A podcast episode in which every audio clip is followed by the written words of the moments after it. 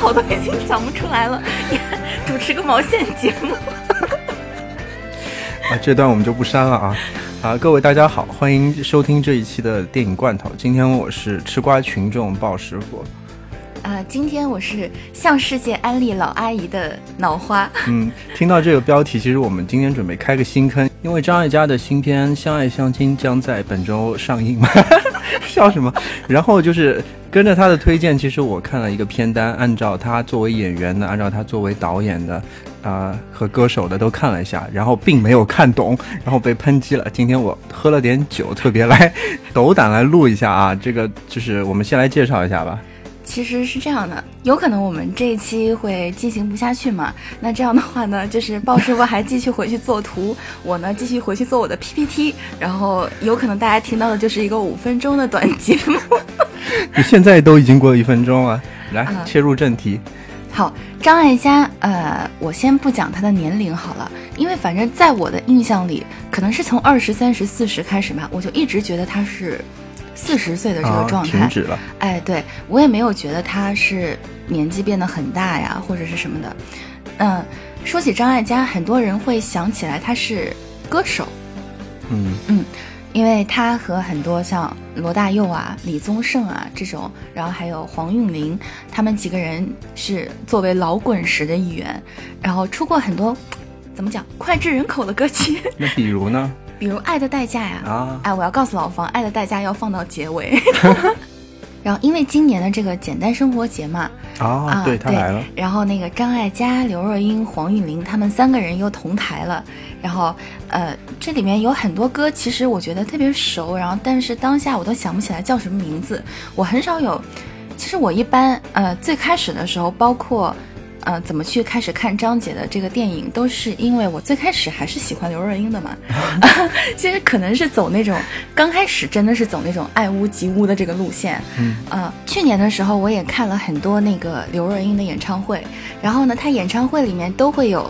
爱的代价》这首歌。嗯。然后她自己唱的是吗？哎，对，刘若英唱的。嗯，刘若英唱的。然后她就是有一个我们的。我们自己定的一个互动的形式，就是他在上面唱“走吧，走吧”，然后我们就不走不走。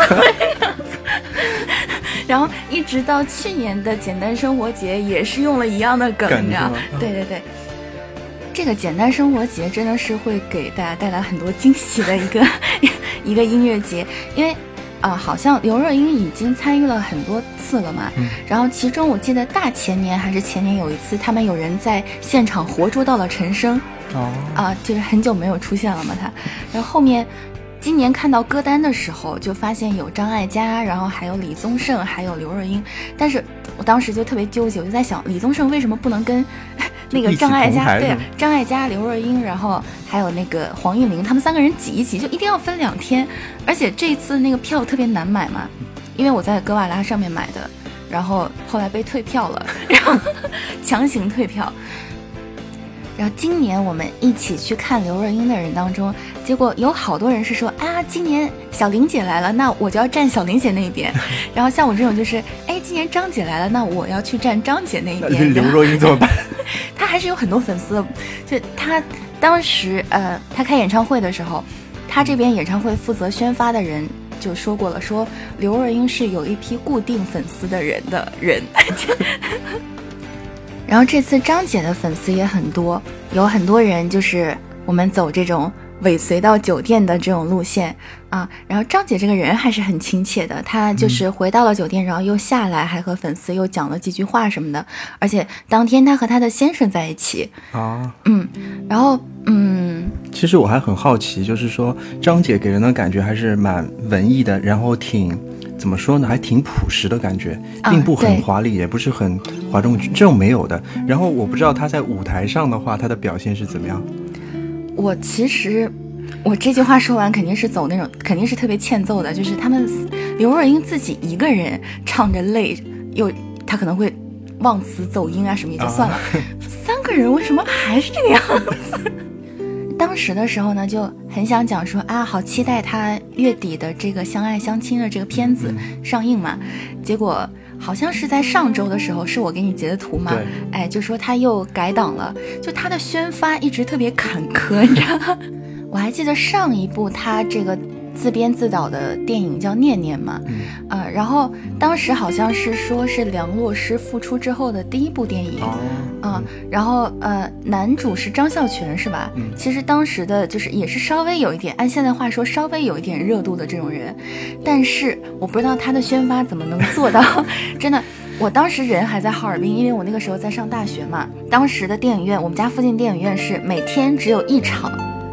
啊，一场他的电影是吗？一场电影，而且对，而且这个电影就是时间很妙，好像是两点还是什么时候。然后幸亏我们家离那个电影院很近，你知道，所以我就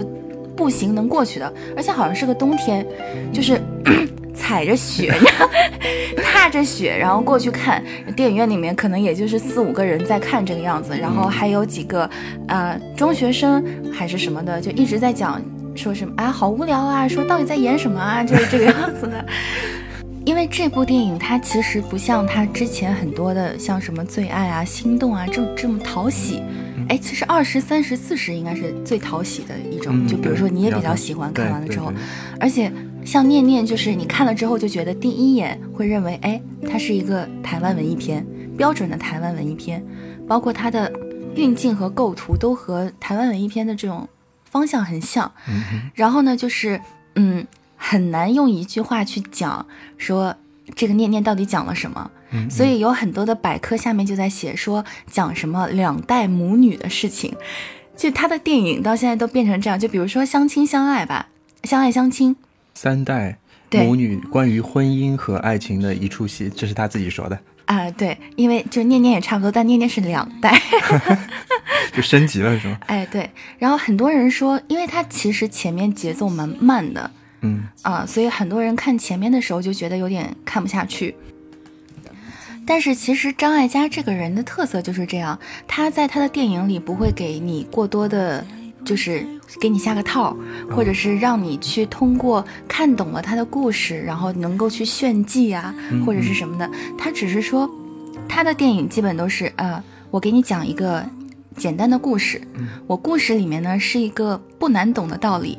啊，但是呢你未必能够体会得到。对，这就和他之前有部片子其实叫《心动》嘛，在最开始他是以一个导演的身份出现的，然后他有个很标志的东西，他就很爱拿那个一个小型的摄录机，就是手上的摄录机，可能我们在很多片子里都可以看到他是这样的形象出现，拍拍这个，拍拍那个，然后他就在说，哎，我想做一个故事，这个故事是关于一个。初恋的故事，嗯，那我想告诉你的是，为什么这个男生跟这个女生在一起，而这个女生选择了另一个男生呢？他其实就是讲想说一个简简单单的一个。关于爱情的故事而已，他不想给你一些大道理，抒发他自己的一些东西，这就是他的一些特点吧，我觉得。嗯，其实有的时候很多家庭剧很容易拍的狗血，就不管 不是说电视剧哈，就是说电影里面它也有一定有很大的冲突，然后或者是一些大家觉得很戏剧化的东西，但是他的电影里面基本上很难看到，因为特别是《念念》这部电影，它你的直观感受就是它特别简单，然后画面又干净。然后甚至说，可能是因为有很多海啊、天空的这样的元素，会让你觉得，哎，透明感很强。嗯嗯，所以说，他这部电影看下来，如果说其他的电影给你的感觉是我读了一本，呃，情节有冲突，然后或者是结构很好的一个小说来讲，它其实电影他的电影就像是，呃，一首散文。嗯嗯，因为散文其实带给你的就是这种感受，看懂的人真的就看懂了嘛。然后他在这部呃念念当时的发布会上，我记得他说那个时候他好像很迷打坐这件事情，然后就是说要静静的去和自己的内心去对话。所以说他这个念念的电影里面有很多内容是讲说他要和自己的内心做一个和解，是的，对吧？嗯，所以说当时呢，有人问到他说，呃，你有没有考虑过就是观众的反应或者什么的？然后对于我这种。我这种人是本身就蛮喜欢这种电影的，我就不说了。但是大部分的观众其实还是会觉得，在前半部分他不睡着就已经是很给这个导演面子了。这样的 就还好。我在看的时候觉得这部影片其实属于他很多指导或者他参演的影片当中是比较能能够入口的。首先，他因为也是一部比较。近近年代拍的片子，所以在美术上特别容易容易看，然后演员也是有小有名气嘛，也有一点名气，然后他们的表表现都不错，然后剧情的话，就是每个人的角色分工、故事都清清楚楚，并没有什么特别特别难懂的地方。嗯。啊、我唯一就是不是很喜欢的地方，就是来自于那个美人鱼的故事和美美人鱼真实的出现在画面里面，这个啊，感觉。这是这也是有人说他这部电影突然有了降气的部分，就是唯一比较降气的部分就是在这边。哦嗯嗯其实我也比较难揣测他 他这个人的内心，因为他看起来就是，呃，像我刚刚讲的，我认为他所有的内容都一直停留在一个阶段。然后他所有想表达的东西，其实基本上也都是像刚刚讲的很简单的东西，嗯所以我也不太理解这个美人鱼的出处到底是什么。但是为什么会这样表现，对吗？嗯，对，我觉得这一段哈，如果要是换一个演员，我可能会觉得是不是有点奇怪。但是放在李心洁身上，因为这一段是李心洁饰演的这个妈妈的角色，然后她去给这个两个小孩子去讲这个美人鱼的故事嘛。嗯我可能是觉得，就李心洁讲什么都不奇怪，你知道，嗯，她这个人嗯。的灵性摆在那边，所以 灵，对她真的就我感觉是一个很有灵性的演员，嗯，所以说，但是哈，很多人对这部电影有一个疑虑，就是说什么呢？说并不是所有的东西都通过你去走入自己的想象就能够解决的，嗯，所以这可能是他故事本身的一个短板，嗯嗯。嗯当中有很多，就像导演自己说的，要和自己对话。当中有几哎个情节还是让我记住的，就是那个打拳的男生嘛，嗯他去钓鱼的时候，嗯，碰到了一个钓鱼的钓友，然后他们开始对话的那个故事。哎，在对话几句之后，其实你明确知道这个人可能就是他的父亲，嗯但是我就没有想到，我在想，哎，这是真的吗？他遇到他自己的父亲，他回来了还是怎么样？其实他是自己和自己的对话，因为嗯在最后的啊、镜头里面，其实只有他这一个人，这个还挺妙的。那之开始看的之前，其实没有想到过，可能像这种部分的出现，就是和那个美人鱼的出现是一个样子的，就是可能弟弟是看到了啊。海里出现的美人鱼，嗯而他想和自己对话，就看到了自己想要的那个父亲。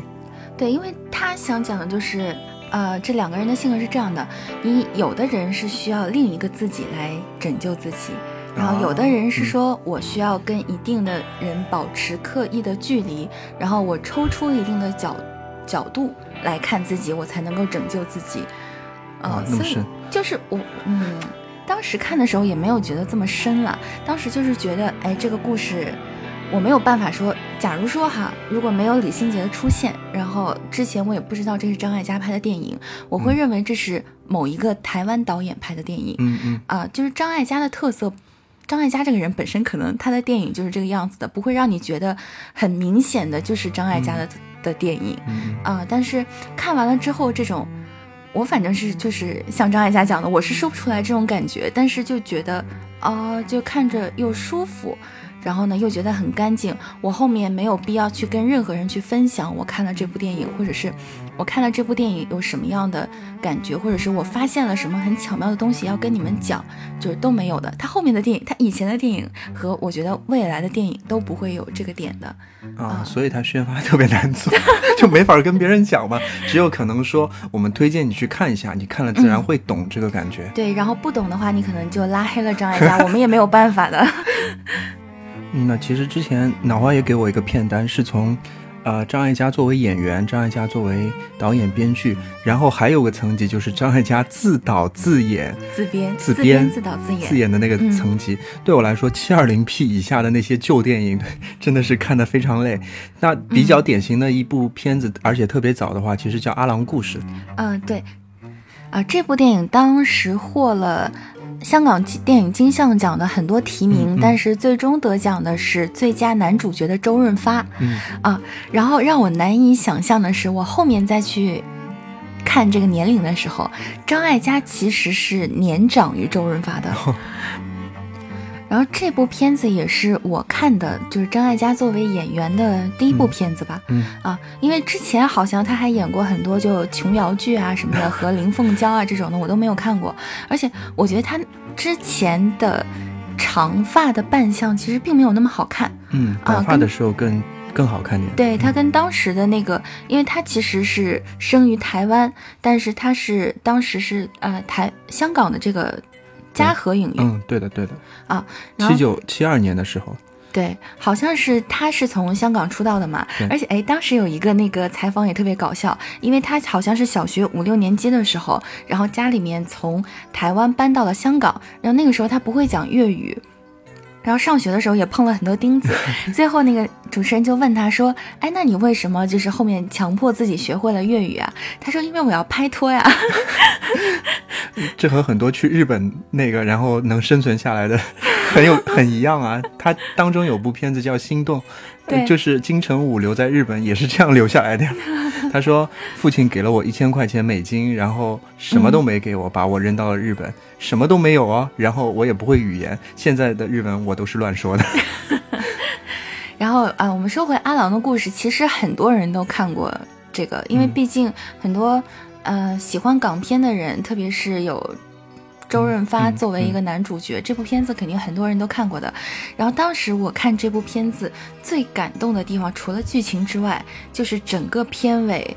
结束的时候，突然放起了罗大佑的《你的样子》。啊，嗯啊，嗯，因为这首歌真的是特放在这个剧情的结尾，真的是特别让人心碎，你知道？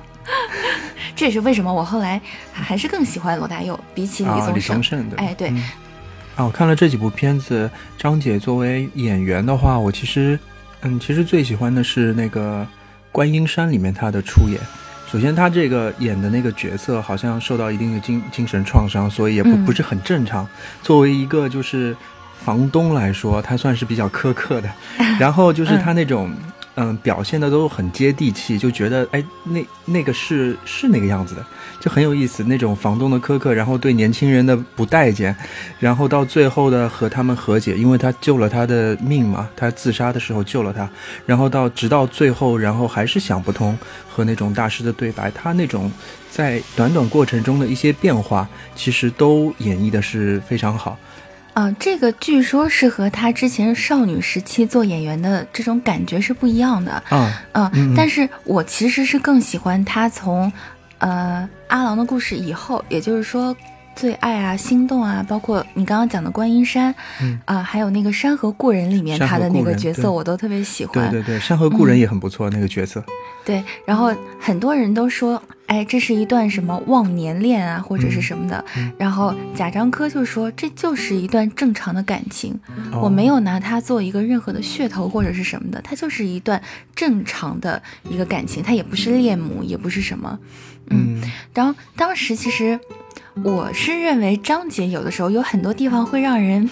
迷之尴尬，你知道吗？迷之尴尬怎么说？，因为我记得我最开始看了一场，呃，我买的 DVD，然后看的刘若英的第一场演唱会是在台湾的，嗯嗯然后她好像就是，呃，作为嘉宾出现了嘛，然后是那种很放开，然后去讲这个两性关系或者是什么的这种，就是他经常会，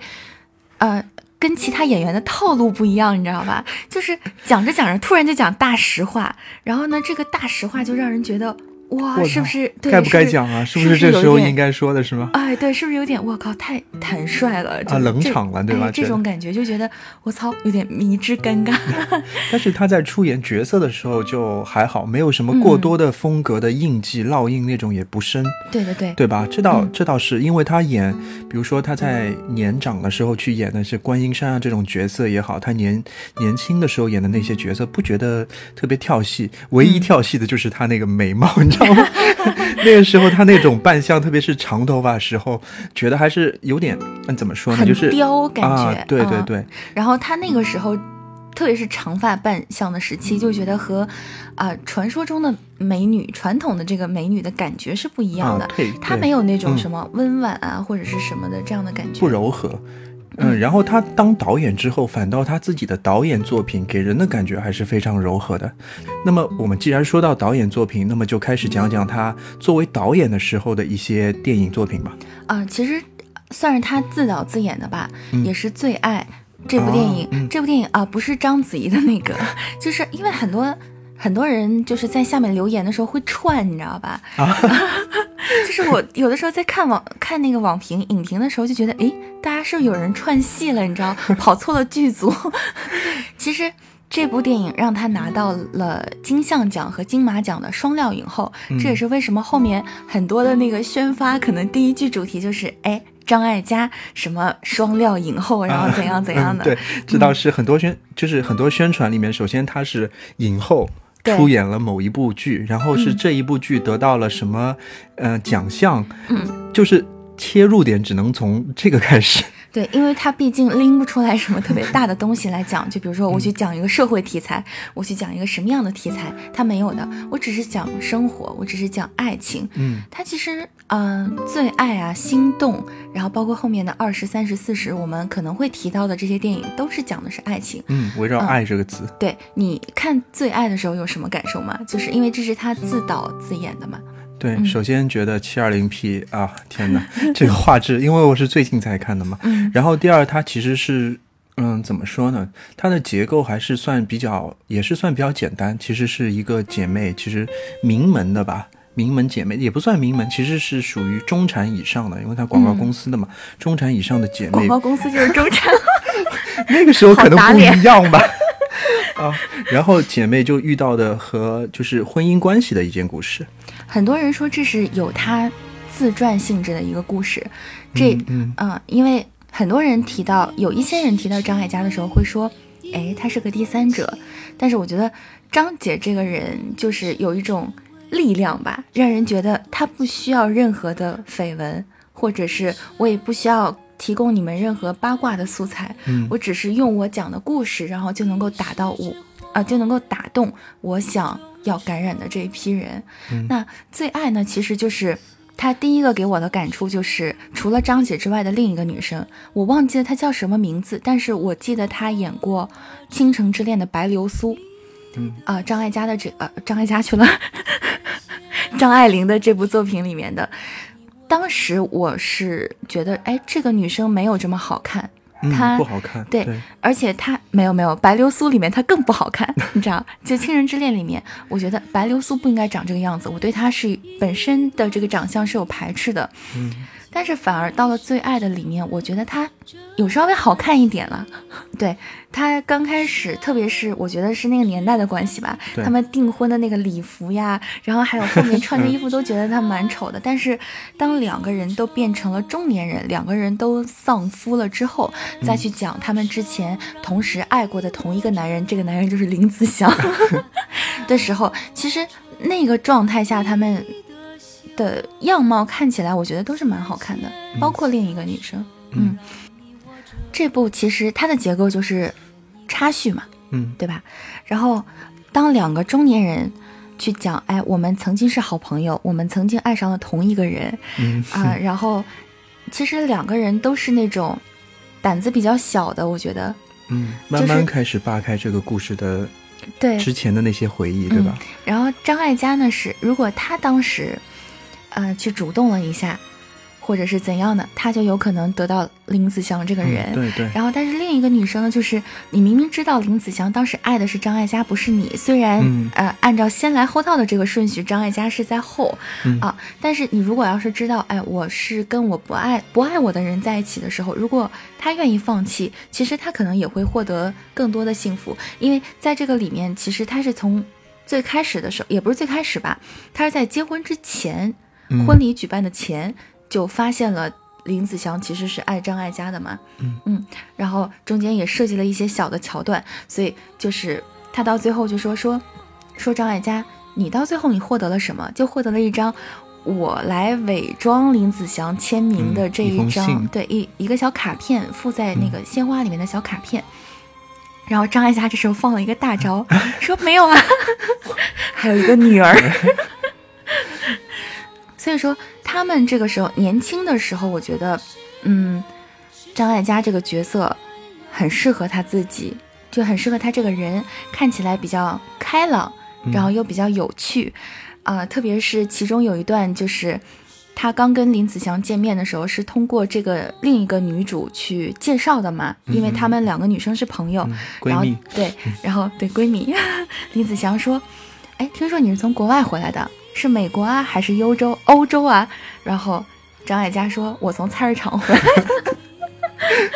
就是这种感觉，就很像是他自己能讲出来的话。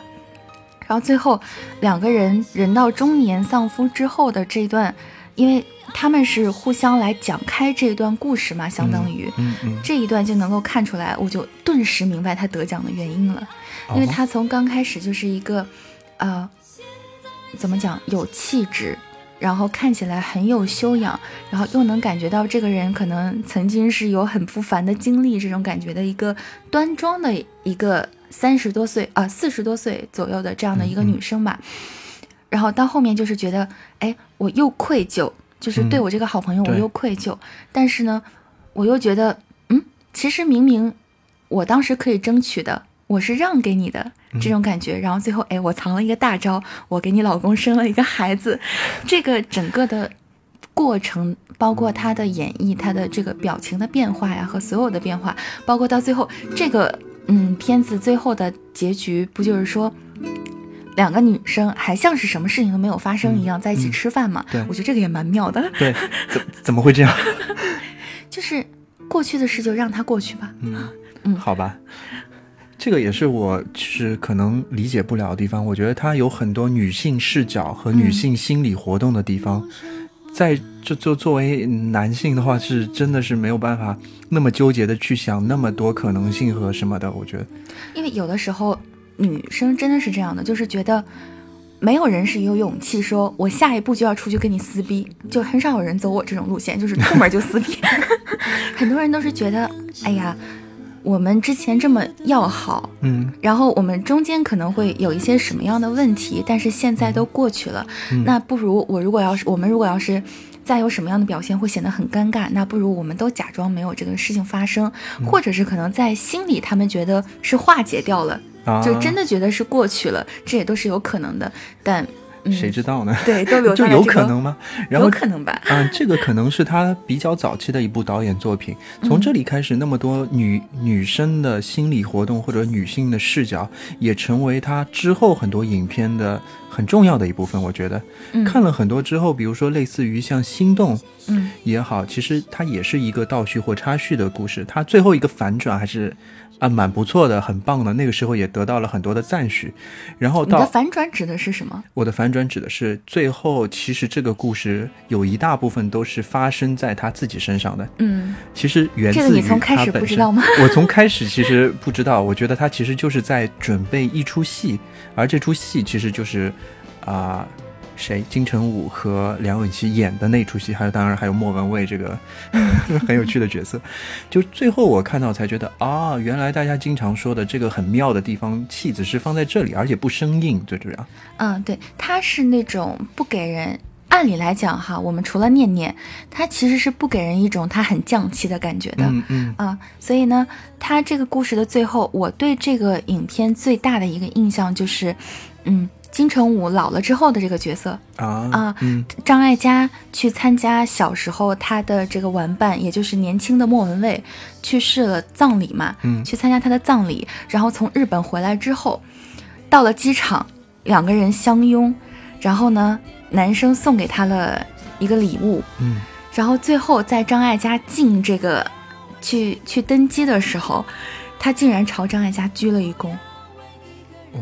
你有注意到？我不知道你有没没注意到，有注意到这我注意到个细节？就是他的礼物打开，其实都是每一天想他的那个天空。嗯，那个时候其实我可能是大学时候，这个这这个啊段子还蛮妙的。如果有朋友圈，天天可能每个人都在晒这个，你知道吗？对对对。但是我印象最深刻的就是，明明之前那么相爱的一个人，他嗯。也向他求过婚，然后呢，哎，其实这个主线你描述起来挺妙的，就是最开始呢，男一和女一在一起，然后呢。呃，女二是喜欢女一的，然后等到男一和女一他们两个人分裂了之后，男一去了日本，然后嗯。结果呢，女二也去了日本找他嗯。对，然后他们两个人还结婚了。对，啊，然后最后女二跟男一说：“哎，其实我真的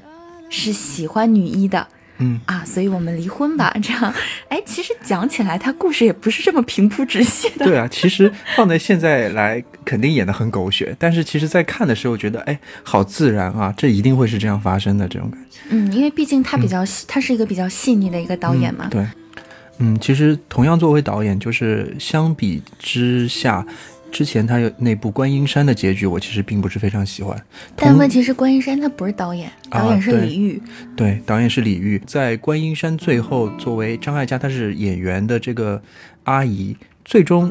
就是选择了一个自杀，或者是明确是死亡的一个结局。这个就像之前脑花和老方在说失之愈合的时候的一个观点，就是一个。剧情中的死亡会把整部剧情很多情绪全部消耗掉，然后之后的话，其实他也有自编自导自演的，嗯嗯，就是剧，其实典型的是二十三十四十，也是我非常喜欢的。为什么呢？啊，因为那个时候我可能也是。大学刚过吧，然后可能谈女朋友也不是很顺利，所以想看看每个年龄段的女孩子在想什么，嗯，就会选择去看一下。然后，嗯，重新再去看的时候，会我和脑花有不同的观点。我觉得二十三十四十倒是让我觉得是最，啊，像流水一般的那种叙事方式，而不是之前的几部。还有同样的，还有就是《少女的小鱼》《少女小鱼》这部片子，叙事还是非常的干净利落，并不是像它的起标题这么样的二十三十四十这么有炫技的成分，因为它是个穿插的故事，就是每个人可能就相遇，不经意中一个画就是画框里面，就是镜头里面，其实他们在一起，但又互相不认识，这个感觉怎么有点像村上春树的写的很多东西呢？呃，他二十三十四十是这样的。当时呢，其实这部剧啊，二十是由李心洁这个部分演的嘛，然后三十是刘若英，四十是张艾嘉。他们最开始好像是像分配任务一样，就是每个人回去写你属于你这一部分的东西。然后，所以我记得是当时是在刘若英的《下楼谈恋爱》这本书里面看到，还是一个人的 KTV 里面看到了很多他创作这个二十三十四十时候写的这个剧本。然后呢，最后出来的成片其实能看到很大很大的刘若英私心的成分。她在里面演个空姐，其实她姐姐，她就是本人的姐姐是个空姐。然后这个里面有很多的啊，包括和什么两个和有妇之夫搞不清楚啊，然后还有什么的，我觉得是很多她自己很想演这种角色、这种类型的，但是因为她这个比较温婉和这种知性的形象，可能。啊，别人别的导演不会去找他演，嗯啊，所以呢，他把自己的私心，我觉得是都写在了这部电影里面。对，所以在看的时候觉得，哎，怎么会人设是这个样子的？嗯嗯，就很奇怪，一开始就是秒上床戏的那种感觉。对对对，所以但是反而这个电影，虽然说我认为它不是张艾嘉自编自导自演当中最好的，但是它是刘若英在这里面的表演，是他所有电影里面我最喜欢的。啊，是因为有特别强的突破，还是因为私货夹带的太多？可能是吧，因为我觉得这个角色，这个叫想想的这个角色，就是我最爱的刘若英。不知道为什么？怎么会这样？嗯啊，好吧，我最爱的其实是，我觉得最喜欢的是李心洁这个角色。你刚刚也讲，就是比较喜欢李心洁。对对对，她在那个《念念》里面扮演的那个母亲也是的。总有种傻白甜的感觉，总是挺有幻想的，然后有就是想的也不多，然后有些执念，然后去做，就是这个感觉给人还蛮舒服的。那小时候其实蛮喜欢李心洁这个长相的，就是眼窝深深的，但是又不刻薄，然后有点婴儿肥，然后嘴唇也不是特别厚那种感觉，很奇怪哦。哎，他是那个就是。脸颊上稍微觉得有点肉肉的，然后但是下巴还蛮好看的。嗯啊，他在这个里面，但我确实是看了这个电影里面，然后他在那边画画嘛，你不知道你有没有这个印象？然后我第一次去学了画画，也不是第一次，我小的时候也学过。然后后面他就是给人感觉就是。很多呃，用什么话来讲，就是少女发梦的那种感觉。发梦，对，就不是说那种 比较 A 的那个方面，就是正常的一个女生的幻想啊，然后还有什么的，都在他这个角色里面。嗯，而且这部这部片子，其实我看到后面会觉得，它不只是女性视角去表现三个女性，它反过来其实有种。表现那个年龄所会遇到的男性的那种观点。对对对，这个很神奇，因为他们不同的人生阶段去遇到了不同的人，然后那个人反倒是我越看到后面越会去关心。其实里面有很多明星特别有意思，像任贤齐，任贤齐是一个，还有就 是他非常的那个冲动，还有就是梁家辉，对吧？嗯对对对还有，其实我比较喜欢黄秋生那个角色。啊，因为他黄秋生，他以前其实也是唱过歌的，出过专辑嘛。然后他唱的歌非常屌，大家可以去搜一下。然后在这里面，他其实演一个过气小歌手，然后嗯想要帮助李心洁两个姐妹一起去出道嘛，去组个女 S 子 H 团体 S H E 什么 Forty Eight 这种的团体，特别有意思。他戴了个就是常年就要戴个那种很厚的帽子，然后留长发，然后跟两个姐妹说：“你知道吗？我跟他们说，我跟他们吃了好几顿饭，他们还是说我们写的很烂，说我写的很烂。我真的有努力在写，没办法，你们还是请你们回去吧。就是还是蛮真诚啊，就是这地方其实还蛮打动我的。嗯，还有一点就是为什么说那个这部剧虽然名字起的非常有宣发的点，但是呃最终它还是。呃，很温和的把它拍完了，并没有炫技，是因为它给了每个女生，这里面二十三、十四十三个女生一个结局，给了一个闭环的那种做法，所以那种还是蛮大气的，并不是说我留一个开放的，或者是如果他留了一个开放的，或者让他们互相相认了，或者是有交流了，我觉得这个就破破梗了，我觉得没有这种不叫炫技，也不叫破梗，就是真的让他们三个人相遇了。我觉得这导演可能是个智障，你知道吗？正是因为他们最后还是不认识，最后还是在过着自己的人生，嗯我就觉得，哎，他是想，其实这个算是？这能够其实能够嗯放大到更多人身边了。嗯对，其实，在创作他四十这一部分的时候，他是有拿剧本去给张国荣看。当时可能是啊、张国荣比较不开心的时候，或者是怎样的，所以张姐希望他就把这个剧本做的比较开心。你也看到了，他后面有很多，你不是跟我讲说，好像看到了一个摇滚张艾嘉的感觉，哦，软摇滚上软，摇滚对嗯就是他是想用这种气氛，然后是说希望带着张国荣说，哎，你要不要跟我一起做这一段啊？或者你看这是一个很开心的结局。啊、但是很可惜，我们在零四年这部电影上映的时候，张国荣是没有机会看到的。呃，不过当时这部电影上映的时候，因为那个时候的社交媒体也没有像现在的这么发达，所以我认为啊，后面我接收到的信息是，呃，他并没有拿这个点来做宣传或者是怎样的嗯啊、所以我是觉得张姐是一个 天生没有什么宣发感觉的一个人。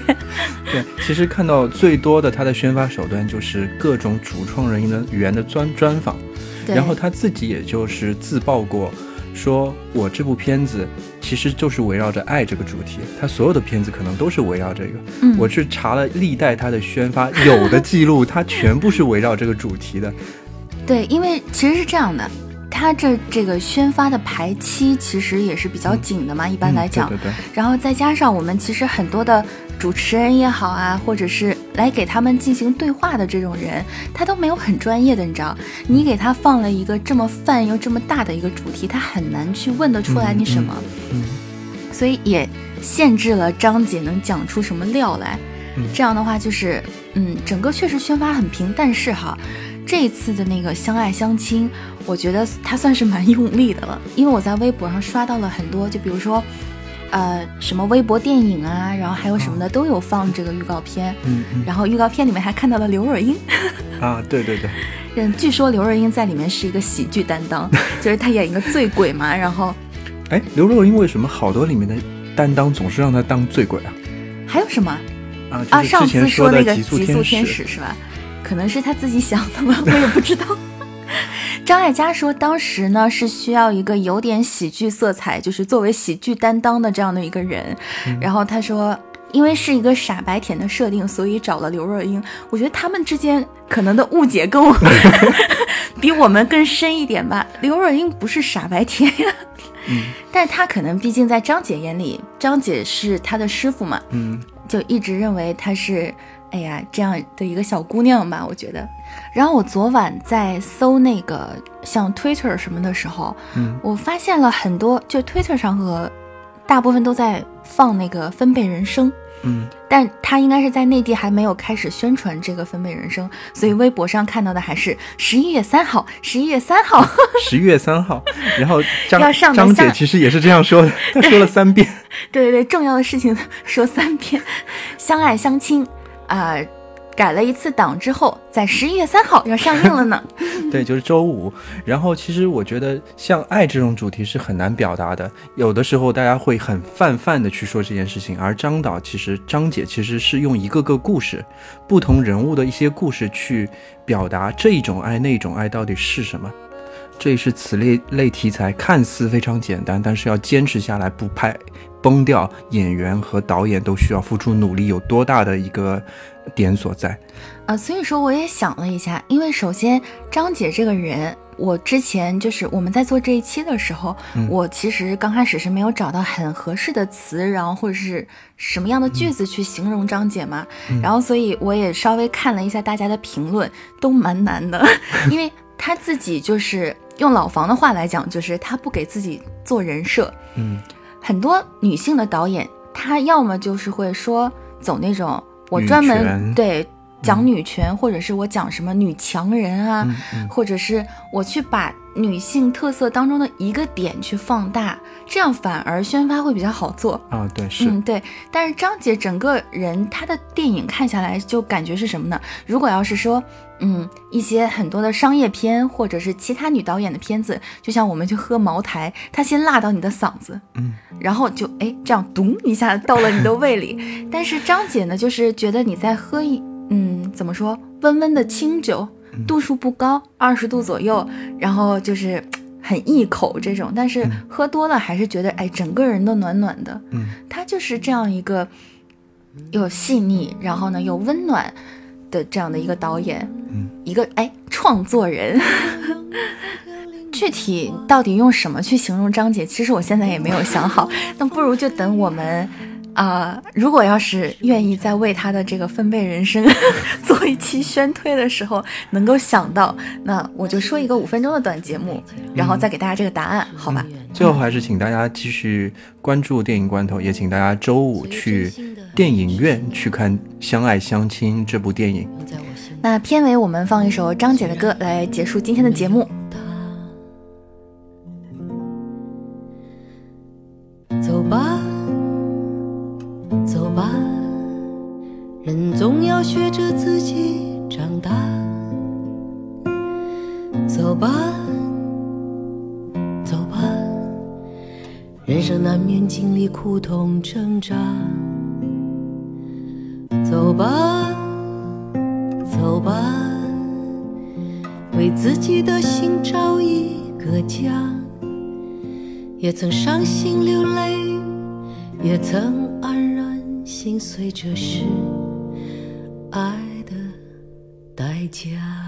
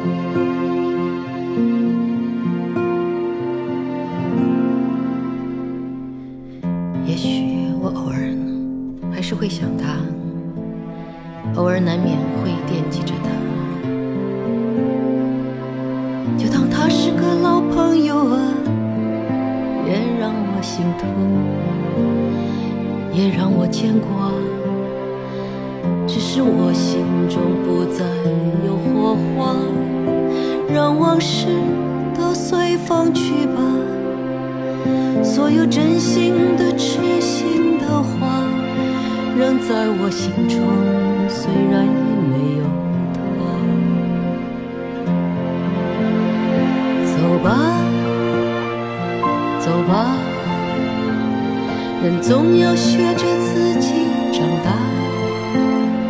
走吧，走吧，人生难免经历苦痛挣扎。走吧，走吧，为自己的心找一个家。也曾伤心流泪，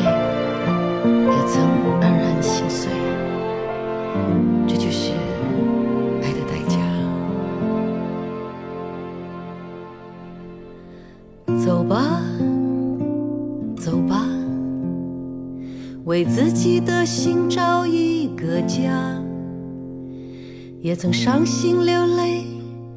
也曾黯然心碎，这是